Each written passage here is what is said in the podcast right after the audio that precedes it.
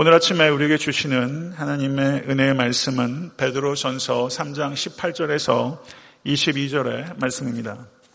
베드로전서 3장 18절에서 22절의 말씀 교독하도록 하겠습니다. 제가 먼저 읽겠습니다. 그리스도께서 단번에 죄를 위하여 죽으사 의인으로서 불의한 자를 대신하셨으니 이는 우리를 하나님 앞으로 인도하려 하심이라 육체로는 죽임을 당하시고 영으로는 살리심을 받으셨으니 그가 또한 영으로 가서 옥에 있는 영들에게 선포하시니라. 그들은 전에 노아의 날 방주를 준비할 동안 하나님이 오래 참고 기다리실 때 복종하지 아니하던 자들이라. 방주에서 물로 말미암아 구원을 얻은 자가 몇 명뿐이니 겨우 여덟 명이라. 물은 예수 그리스도께서 부활하심으로 말미암아 이제 너희를 구원하는 편이 곧 세례라. 이는 육체에 더러운 것을 자하여 버림이 아니요 하나님을 향한 선한 양심의 간군이라 다 같이 읽습니다. 그는 하늘에 오르사 하나님 우편에 계시니 천사들과 권세들과 능력들이 그에게 복종하느니라. 아멘. 하나님의 말씀입니다. 아, 종교개혁자 마틴 루터가 오늘 본 말씀 베드로전서 3장 18절에서 22절에 대해서 말하기를 이 본문은 멋진 본문이고 아마 신약의 어느 본문보다도 모호한 본문일 것입니다. 그래서 나는 베드로의 말이 정확히 무엇인지 확실히 알지 못하였습니다. 이렇게 말했습니다. 누가 훌륭한 스승인가? 저는 훌륭한 스승은 때로는 나는 확실히 알지 못합니다. 라고 말할 수 있는 사람, 그 사람이 훌륭한 스승이라고 생각합니다. 그렇게 정직하게 스스로의 한계를 인정하는 스승이 사실은 더 믿어온 사람이라고 할 수 있을 것입니다. 그러나 루터가 정직하게 고백한 것처럼 오늘 본 말씀은 확실히 모호한 부분이 여전히 남아 있지만 그 핵심이 되는 주제까지 모호하다는 뜻은 결코 아닙니다. 사도 베드로가 베드로 후서 3장 16절에서 또 그 모든 편지에도 이런 일에 관하여 말하였으되 그 중에 알기 어려운 것이 더러 있으니 무식한 자들과 굳세지 못한 자들이 다른 성경과 같이 그것도 억지로 풀다가 스스로 멸망에 이르느니라. 라고 엄중하게 경고했습니다. 저는 설교자로서 베드로의 이 경고에 깊이 유념하면서 동시에 본문이 분명하게 선포하고 있는 핵심적인 요지를 우리가 다 함께 이해하고 또 우리의 삶 가운데 이해한 말씀을 적절하게 적용할 수 있게 되기를 기대하면서 말씀 속으로 들어가도록 하겠습니다. 베드로전서 3장 13절에서 17절에 사도 베드로는 선한 일을 하다가 당하는 그리스도인의 고난은 축복이라고 선포했습니다. 이것을 진실로 믿는다면 그 믿음 자체가 참으로 복된 것입니다. 참된 그리스도인은 고난을 견딜 뿐만 아니라 고난 중에서 주와 복음을 증거할 수 있는 기회를 찾아내는 사람들입니다.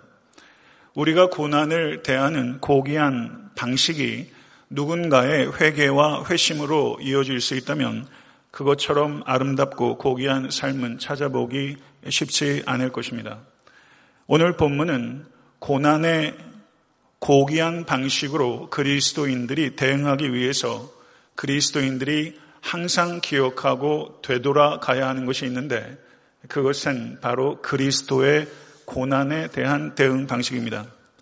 사도 베드로는 이미 베드로전서 2장 21절에서 25절에 말씀하시기를 이를 위하여 너희가 부르심을 받았으니 그리스도도 너희를 위하여 고난을 받으사 너희에게 본을 끼쳐 그 자취를 따라오게 하려 하셨느니라. 그는 죄를 범하지 아니하시고 그 입에 거짓도 없으시며 욕을 당하시되 맞대어 욕하지 아니하시고 고난을 받으시되 위협하지 아니하시고 오직 공의로 심판하시는 이에게 부탁하시며 친히 나무에 달려 그 몸으로 우리 죄를 담당하셨으니 이는 우리로 죄에 대하여 죽고 의에 대하여 살게 하려 하심이라. 그가 채찍에 맞음으로 너희는 나음을 얻었나니. 아멘. 사랑하는 성도 여러분, 우리 주 예수 그리스도께서는 선을 행함으로 고난을 당하신 완벽한 모범이셨습니다. 그리스도께서 죽기까지 고난을 당하신 것은 우리 각자가 죄에 대하여 죽고 의에 대해서 살게 하시려고 그 고난을 당하신 것입니다. 이 놀라운 진리를 기억하십시오. 이 놀라운 진리를 기억하지 않고서는 어떤 그리스도인도 그리스도를 위하여 기꺼이 고난의 길을 걸어갈 수 없습니다. 오늘 본 말씀 베드로전서 3장 18절에서 22절은 분명히 베드로 사도께서 2장 21절에서 25절에서 말씀하신 그리스도의 고난에 대한 말씀과 여러 면에서 연관되고 그리고 많이 중복되는 것이 사실이지만 오늘 본문에는 베드로전서 2장 21절에서 25절에 포함되어 있지 않는 매우 중요한 진리가 덧붙여져 있습니다. 그것은 고난 당하신 그리스도께서는 승리하신 그리스도시라는 진리입니다. 고난 당하신 그리스도께서는 죽음에서 부활하신 그리스도이시며 또한 하늘에 승천하사 하나님 보호자 우편에서 다스리시는 그리스도이심을 믿으시기를 바랍니다. 18절의 말씀은 그리스도의 대속적 죽음에 대한 가장 핵심적인 진리를 요약하고 있는 말씀입니다. 18절의 말씀은 이렇게 언급하고 있습니다. 그리스도께서 단번에 죄를 위하여 죽으사 의인으로서 불의한 자를 대신하셨으니 이는 우리를 하나님 앞으로 인도하려 하심이라. 예수 그리스도께서는 의로우신 분이십니다. 의로우신 그리스도의 속죄의 목적을 분명하게 언급하고 있습니다. 18절에서 우리가 주목해야 되는 것은 단번에 하팍스, 단번에 죽으사라는 표현입니다. 이 단번에라는 이 진리가 포함하고 있는 것은 그리스도의 죽음은 최종적이고 완전한 제사라는 것을 언급하고 있는 것입니다. 히브리서 9장 23절에 10장 18절에 구약의 제사와 엄격하게 대조가 되는 우리 주 예수 그리스도의 제사의 특별함을 언급하고 있는 매우 중요한 말씀입니다. 히브리서 9장 26절에서 28절은 이렇게 선포합니다. 그리하면 그가 세상을 창조한 때부터 자주 고난을 받았어야 할 것이로되 이제 자기를 단번에 제물로 드려 죄를 없이 하시려고 세상 끝에 나타나셨느니라. 한 번 죽는 것은 사람에게 정해진 것이요 그 외에는 심판이 있으리니 이와 같이 그리스도도 많은 사람의 죄를 담당하시려고 단번에 들으신 바 되셨고 구원에 이르게 하기 위해서 죄와 상관없이 자기를 바라는 자들에게 두 번째 나타나시리라. 아멘. 이 히브리서 9장 26절 28절에 이 단번에라는 표현이 두 번 동일한 부사가 반복되어 있는 것을 볼 수 있습니다. 성도 여러분, 구약 제사의 특징은 반복되는 제사라는 것입니다. 옛 언약의 제사는 제사장들이 짐승의 피를 드렸던 것입니다. 그러나 어떤 짐승도 거룩하신 하나님 앞에서 우리의 죄에 대한 값을 온전히 합당히 해결하지 못합니다. 다른 말로 하면 작년의 제사가 올해의 죄를 씻지 못합니다. 죄를 지속적으로 해결하려면 지속적으로 짐승의 피를 드려야 했던 것입니다. 그러나 구약 성경이 가리키는 바 언약의 성취로서 이 땅에 오신 큰 대제사장이신 우리 주 예수 그리스도께서는 짐승의 피가 아니라 자기 자신의 피를 하나님께 드렸습니다. 예수 그리스도의 보혈이 죄의 저주를 온전히 그리고 영원히 씻으셨습니다. 이것을 믿으시기를 간절히 바랍니다. 이제 그리스도의 보혈을 믿는 성도는 용서받기 위해서 다른 제사가 필요하지 않고 단번에 드려진 우리 주 예수 그리스도의 대속의 보혈의 은혜만이 필요한 것입니다. 성도 여러분, 우리가 살고 있는 시대는 종교 다운주의적 시대입니다. 우리는 다른 종교에도 우리가 귀를 기울여야 되는 매우 의미 있는 가르침과 긍정적인 윤리가 있다는 것을 우리는 인정할 수 있어야 됩니다. 그러나 그리스도의 대속의 보혈이 교회 안에 사람들의 구원에는 필요하지만 교회 밖의 사람들에게는 다른 방법으로 구원의 길이 있다고 말하는 것에 대해서 한치도 물러섬이 없이 단호하게 배척해야 합니다. 구원은 그리스도의 보혈이 없이는 결코 얻을 수 없습니다. 이것에 대해서 부디 한 사람도 예외 없이 정중하고 확고한 태도로 이 진리를 증거하실 수 있게 되기를 바랍니다. 18절 하반절을 보게 되면 그리스도께서 의인으로서 불의한 자를 위하여 고난을 당하신 목적은 우리를 하나님 앞으로 인도하기 위함이라고 선언합니다. 여기에서 인도하다라고 번역되고 있는 헬라어가 프로스 아고라는 동사입니다. 그런데 이 동사의 명사형이 프로스 아고게라는 단어인데요. 이 단어가 성경에서 가장 의미 있게 사용된 구절 중에 하나가 로마서 5장 2절의 말씀입니다. 로마서 5장 2절에 말씀하시기를 또한 그로 말미암아 우리가 믿음으로 서 있는 이 은혜에 들어감을 얻었으며 하나님의 영광을 바라고 즐거워하느니라. 여기에서 들어감이라고 번역되고 있는 헬라어가 프로스 아고게 이걸 영어 번역으로 액세스라고 번역되고 있고 이것은 통행증을 이야기하는 것입니다. 사랑하는 성도 여러분, 우리 주 예수 그리스도의 십자가의 보혈로 말미암아 우리는 지존하시고 거룩하신 하나님 앞에 언제든지 나아갈 수 있는 프로스 아고게 들어감, 통행증을 얻게 된 것을 진실로 믿으십니까? 대제사장에게 1년에 한 번 지성소에 들어가는 것이 허락되었는데 우리 주 예수 그리스도로 말미암아 모든 믿는 성도에게는 항상 지존하신 하나님께 나아갈 수 있는 통행증이 주어지게 된 것입니다. 이 통행증을 진실로 감사하시고 마음껏 사용하시는 권소 되실 수 있게 되길 간절히 바랍니다. 이 프로스 아곡에 이 들어감을 가지고 하나님 앞에 나아가게 되면 하나님께서는 우리 한 사람 한 사람을 법의 관점으로 보지 아니하시고 은혜의 관점으로 우리를 바라보십니다. 법의 관점으로 보지 아니하시고 은혜의 관점으로 바라보신다는 것은 여러분을 하나님께서 죄수로 보지 않고 은혜의 관점으로 하나님의 자녀로 본다는 뜻입니다.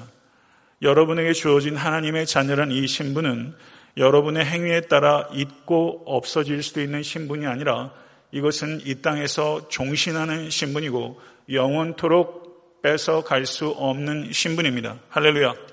사랑하는 성도 여러분, 그렇다면 이 자리에 계신 모든 권속들께서 우리가 하나님 앞에 들어감을 얻었다는 이 사실을 진실로 감사하시고 부단히 그리고 담대히 거룩하신 하나님 앞에 나아가십시오.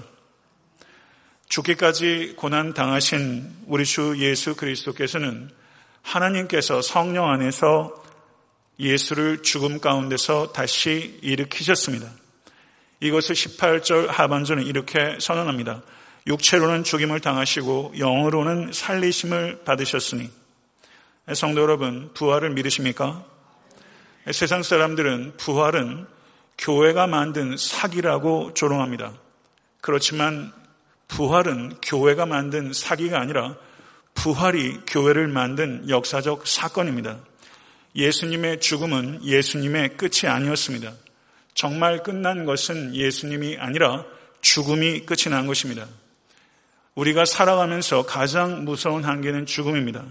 그 가장 무서운 한계인 죽음이 한계를 드러낸 사건, 그 사건이 바로 우리 주 예수 그리스도의 부활입니다. 그렇기 때문에 부활은 우리가 믿는 바 이 진리의 일부가 아니라 기독교의 심장입니다. 부활이 없는 복음은 복음의 마지막 챕터만 없는 것이 아니라 복음, 부활이 없는 복음은 아예 복음이 아닙니다. 기독교는 부활의 종교이며 우리가 몸담고 있는 이 교회는 부활의 공동체입니다. 그렇기 때문에 부활의 메시지는 부활절에만 국한될 수 없습니다. 그리고 부활의 메시지는 죽은 뒤에만 해당되는 미래에 관계되는 것으로 국한되지 않습니다. 부활은 미래를 위한 복된 소식이면서 동시에 현재를 위한 복된 소식입니다. 부활하신 예수님께서는 다가올 내생에 대한 소망만을 우리에게 제시하는 것이 아니라 지금 이곳에서 이 자리에서 우리에게 능력을 공급하십니다. 이것을 믿으십시오. 예수님의 부활은 돌이킬 수 없는 것도 돌이킬 수 있다는 어마어마한 약속입니다. 필립 안 씨는 그렇게 표현했어요. 돌이킬 수 없는 것도 돌이킬 수 있다는 어마어마한 약속이 부활의 메시지다. 왜냐하면 죽음조차 돌이킬 수 있다는 것이 부활이기 때문이다. 사랑하는 성도 여러분, 예수님의 부활은 이 세상이 유일한 세상이 아니며 이 세상에서 입고 있는 우리의 몸이 유일한 몸이 아니며 이 세상의 삶이 유일한 삶이 아니라는 것을 선포합니다. 이 예수 그리스도의 십자가와 부활과 재림의 복음을 믿는 성도는 언젠가 완벽한 세상에서 완벽한 몸을 입고 완벽한 삶을 살아가게 될 것입니다. 이것이 우리의 미래요, 우리의 운명입니다. 이 미래적 현실을 믿고 이 세상에서 지금 이곳에서 이 부활의 메시지를 대입하며 살아갈 때 우리에게 어떤 일이 닥치든지 남들이 우리를 어떻게 대하든지 우리는 잠시 실망할 수 있지만 우린 자유하며 넉넉하게 이길 수 있게 되는 것입니다. 이 사실을 진실로 믿으실 수 있게 되길 우리 주 예수 그리스도를 간절히 축원합니다. 부활을 믿는 성도는 세상을 두려워하지 않고 오직 하나님만을 두려워하며 자신의 삶을 예수 그리스도께서 부활하셨다는 이 진리의 증거로 가꾸어 나갑니다. 이 부활을 믿는 자로서 고난을 바라보는 눈과 고난을 대하는 태도가 바뀌실 수 있게 되길 간절히 바랍니다. 영화 다들 뭐 좋아하시죠? 제가 영화 얘기 조금 좋아 얘기하면 나가실 때 되게들 좋아하시더라고요. 예. 제가 봤던 영화들 중에서 좋은 영화들이 더러 있는데요. 애들 키우다 보니까 아이들한테도 이런 영화 좀 보여줬으면 좋겠다 이런 생각들이 많이 들어요. 근데 제가 좋아했던 영화 중에 하나가 인생은 아름다워. Life is Beautiful이라는 영화인데요. 아마 그 영화를 전체를 보지 못하신 분도 가장 감동적인 그 대목은 아마 이런저런 미디어를 통해서 보셨을 거라고 생각해요. 거기에 남자 주인공 이름이 귀도입니다. 이 귀도가 독일군에게 발각돼서 잡혀가서 이내 총살을 당하는데 독일군에게 잡혀가면서 그 아들 조슈아를 숨겨놓고 있었는데 그 아들이 이 조그맣게 뚫린 그 안에서 호기심 가득한 눈으로 아버지가 잡혀가는 것을 보고 무슨 일이 벌어지는지를 모릅니다. 그런데 독일군 나치에게 잡혀가면서 이 귀도가 그 아들의 눈을 맞추면서 살짝 윙크를 합니다.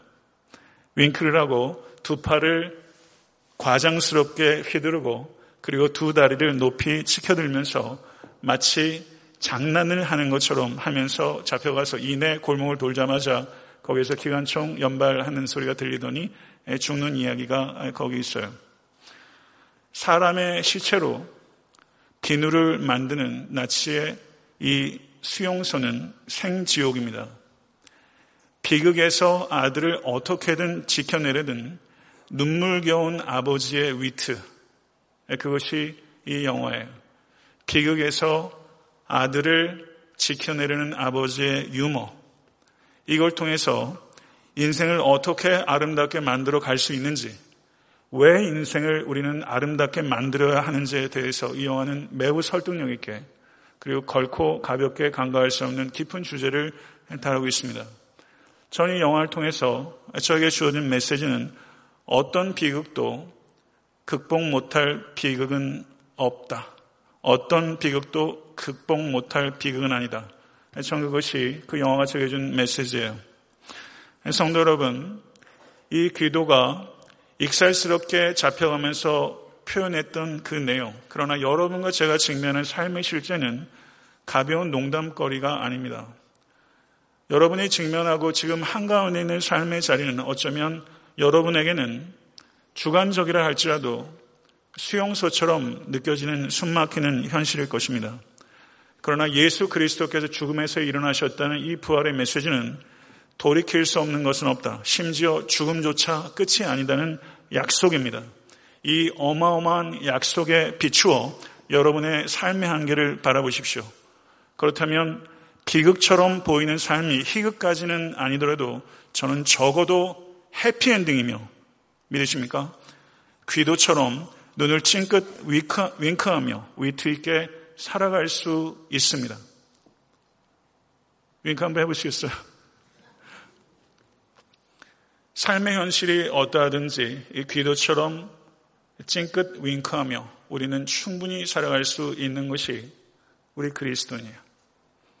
이 부활의 메시지는 우리의 그것을 얘기하는 거예요. 왜냐하면 최후에 웃는 것은 죽음이 아니라 그리스도인이기 때문입니다. 우리는 웃게 될 것입니다. 믿으십니까? 마틴 루터가 오늘 본문이 정말 모호하다. 나는 확실히 알지 못하겠다. 라고 그 고통을 토로한 이유는 19절의 말씀 때문입니다. 19절에 말씀하시기를 그가 또한 영으로 가서 옥에 있는 영들에게 선포하시느니라. 여기에서 해석적으로 중요한 초점은 두 가지입니다. 옥에 있는 영혼은 영은 도대체 누구인가? 그리고 이 선포는 언제 발생했는가? 이것이 해석적인 요점인데요. 이것에 대해서 수만 가지 주장들이 있었고 적어도 다섯 가지 핵심적인 주장들이 있습니다. 그 다섯 가지 주장들이 갖고 있는 설득력 있는 논거에 대해서 제가 제시하는 것은 이 설교의 목적과 부합하지 않습니다. 저는 제가 생각하고 그리고 교회사에서 학자들과 그리고 목회자들이 적합하다 생각하는 의견이 두 가지로 좁혀지는데 저는 그 중에서 한 가지를 제 입장으로 생각합니다. 여기에서 옥은 감옥은 노아 시대 회개하지 않아서 구원받지 못한 자들이 지금 지옥에 갇혀 있는 현재적 상태를 가리키는 것이고 그리스도께서 영으로 방주가 준비되는 동안에 노아를 통해서 회개의 말씀을 노아의 시대의 사람들에게 선포하셨다는 견해, 저는 그 견해가 맞다고 생각합니다.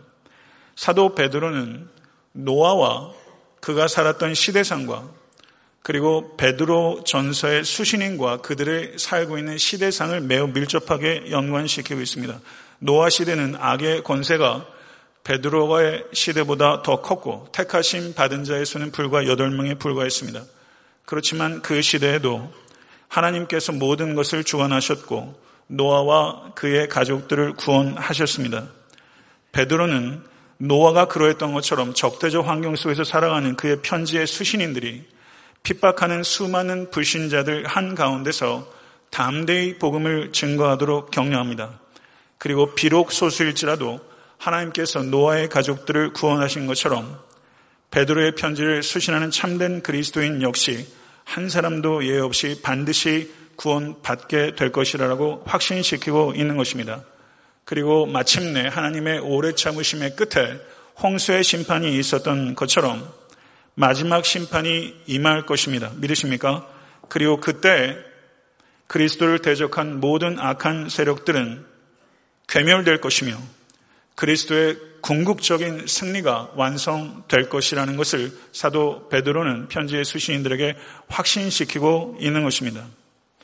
그리고 21절에 사도 베드로는 노아가 구원을 받은 물과 세례의 물을 연관시키고 있습니다. 하나님께서는 방주를 제공하심으로 노아와 그의 가족들을 홍수 심판에서 구원하셨습니다.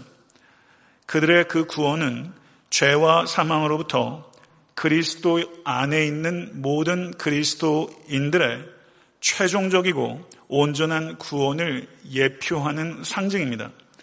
노아는 홍수의 물에서 그리고 이스라엘 민족은 홍해의 물과 요단의 물에서 구원을 받았습니다. 이와 같이 그리스도인들은 죽음의 물에서 구원을 받습니다. 믿으십니까? 저희가 부활절에 이제 물 세례를 하게 됩니다. 여러분들도 거의 대부분이 세례를 받으셨습니다. 세례를 받을 때 물로 물 속으로 들어가는 것은 죽음의 무덤 속으로 들어가는 것을 상징하는 것입니다. 물은 죄악으로 말미암아 우리가 받아 마땅한 심판이 무엇인지를 나타냅니다. 노아가 심판의 물로부터 안전하게 구원을 받은 것과 같이 세례식을 통해서 물 밖으로 나오는 것은 하나님의 심판에서 모든 믿는 자들이 안전하게 구원받게 될 것이라는 것을 상징합니다. 노아가 물을 피하기 위해서 방주 안으로 들어갔던 것처럼 그리스도인들은 심판을 피하기 위해서 그리스도 안으로 들어가야 합니다. 방주 안에 있는 노아와 그의 가족들을 구원하신 것처럼 그리스도 안에 있는 모든 그리스도인들을 하나님께서 구원하심을 믿고 기뻐하시기를 간절히 축원합니다.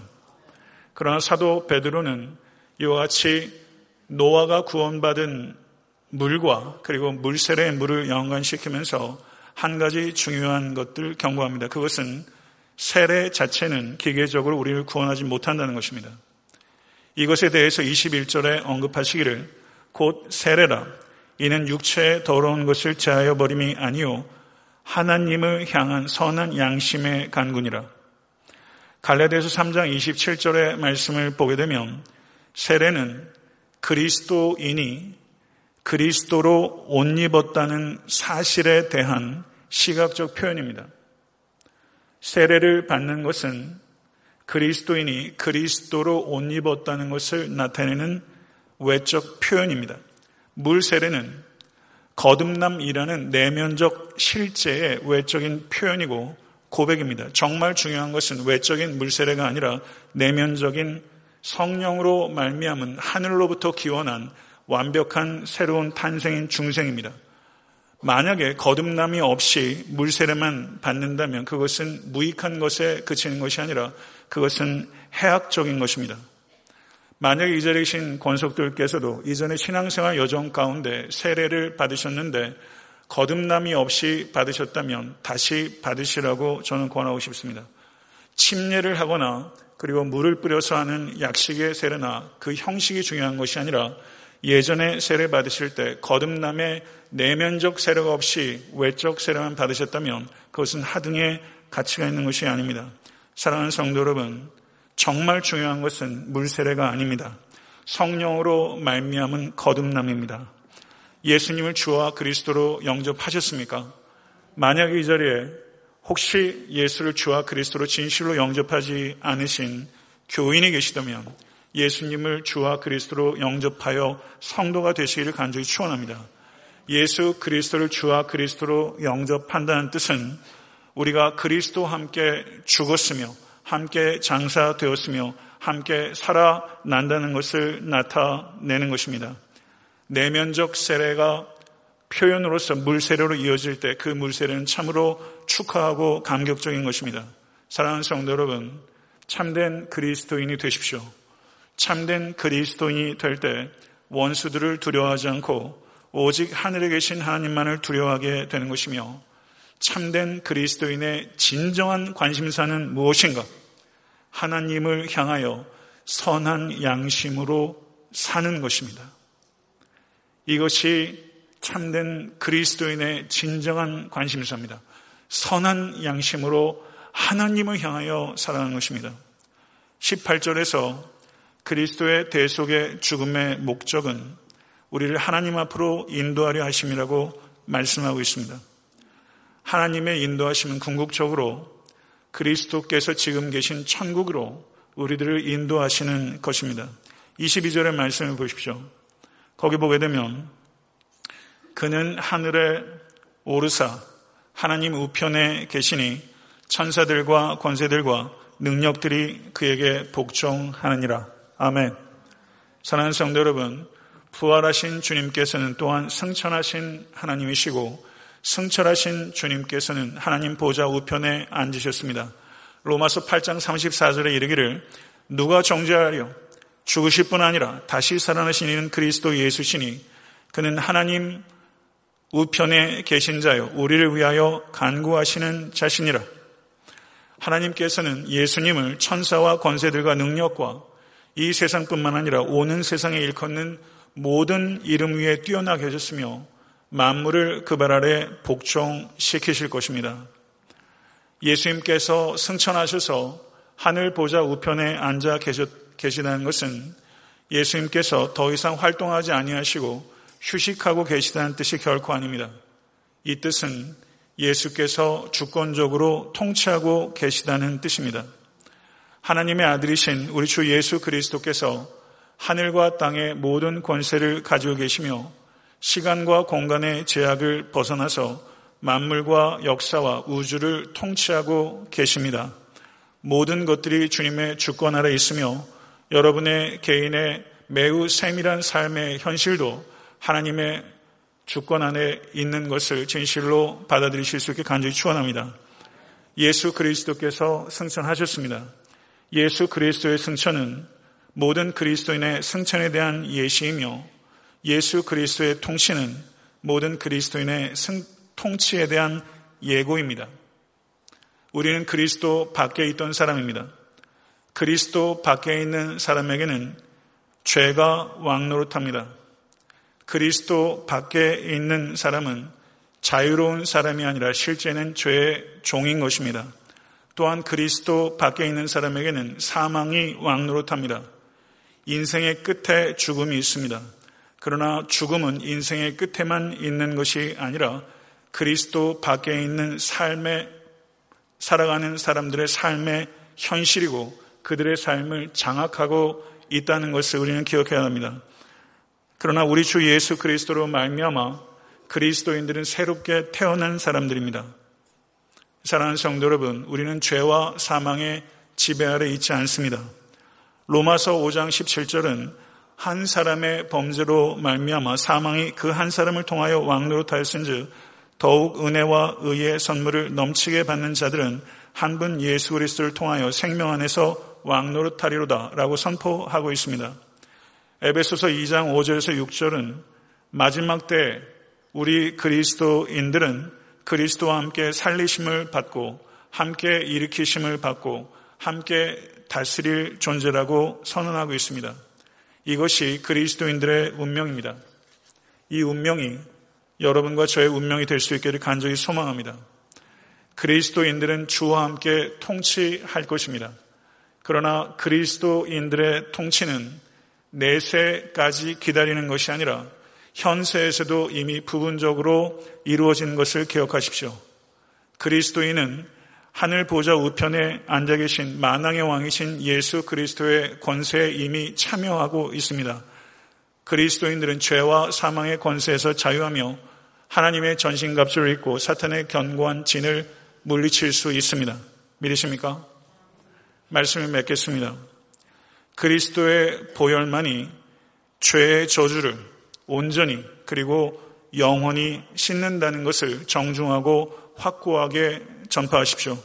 죽음조차 끝이 아니라는 부활의 믿음으로 무슨 일이 여러분에게 닥치든지 남들이 여러분을 어떻게 대하든지 결코 요동하거나 두려워하지 마시고 오직 하늘에 계신 하나님 한 분만을 두려워하시며 자신의 삶을 그리스도의 부활을 증거하는 증거로 가꾸어 가십시오.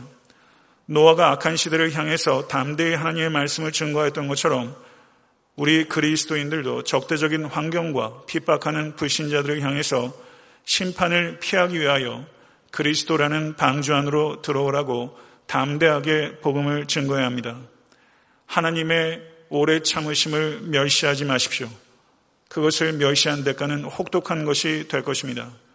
마지막 심판은 반드시 그리고 확실히 임하게 될 것이며 하나님을 대적하는 악한 세력들은 멸망하게 될 것이고 그리스도의 승리는 완성될 것을 선포하십시오. 물세례는 중성의 외적 표현으로서 의미 있는 것이며 세례받는 자는 그리스도의 죽음과 부활과 통치에 연합된 자입니다. 모쪼록 하나님을 향해서 선한 양심으로 살아가십시오. 부활 승천하신 주님께서는 하늘 보좌 우편에서 하늘과 땅의 모든 권세를 가지고 역사와 만물과 우주를 통치하고 계십니다. 우리는 만왕의 왕이신 예수 그리스도의 권세에 참여하고 있는 책임적 존재입니다. 이 땅에서 그리스도의 통치를 선포하고 확장하는 일에 여러분의 남은 평생을 헌신하실 수 있게 되기를 바랍니다. 그러므로 선한 일을 하다가 고난 당할 때 인내하며 용기를 잃지 마십시오.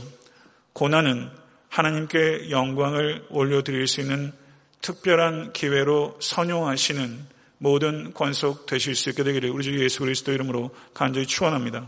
기도하겠습니다. 존귀하신 아버지 하나님, 오늘 말씀을 통해서 그리스도의 발자취를 나누었 나이다. 고난에 대하는 그리스도의 자취와 부활 승천하신 그리스도의 자취에 대해서 진리의 말씀을 선포하였습니다. 영광스러운 복음이 전하는 자나 듣는 자의 신비에 깊이 새겨지고 지금 이곳에서 경험하는 모든 삶의 현실에 대해서 요동하지 않고 아버지님 삶의 모든 현실들이 비극적일 때라도 아버지는 우리는 윙크하며 즐겁게 유쾌하게 아버지 살아갈 수 있는 십자가 부활의 백성입니다. 모쪼록 고난 가운데서 그리스도처럼 인내하며 그리스도의 영광된 승리를, 승리를 기억하며 용기 있게 살아가는 모든 권속이 될 수 있도록 인도하여 주시고 우리 살아가는 모든 권속과 애타한테 섬기는 교회가 당면한 고난 속에서 좌절하지 않고 하나님의 하나님 내심을 선포할 수 있는 기회로 삼을 수 있도록 우리에게 확고한 믿음과 지혜와 능력과 권세를 부어 주시옵소서. 우리 주 예수 그리스도 이름으로 간절히 기도드렸사옵나이다. 아멘.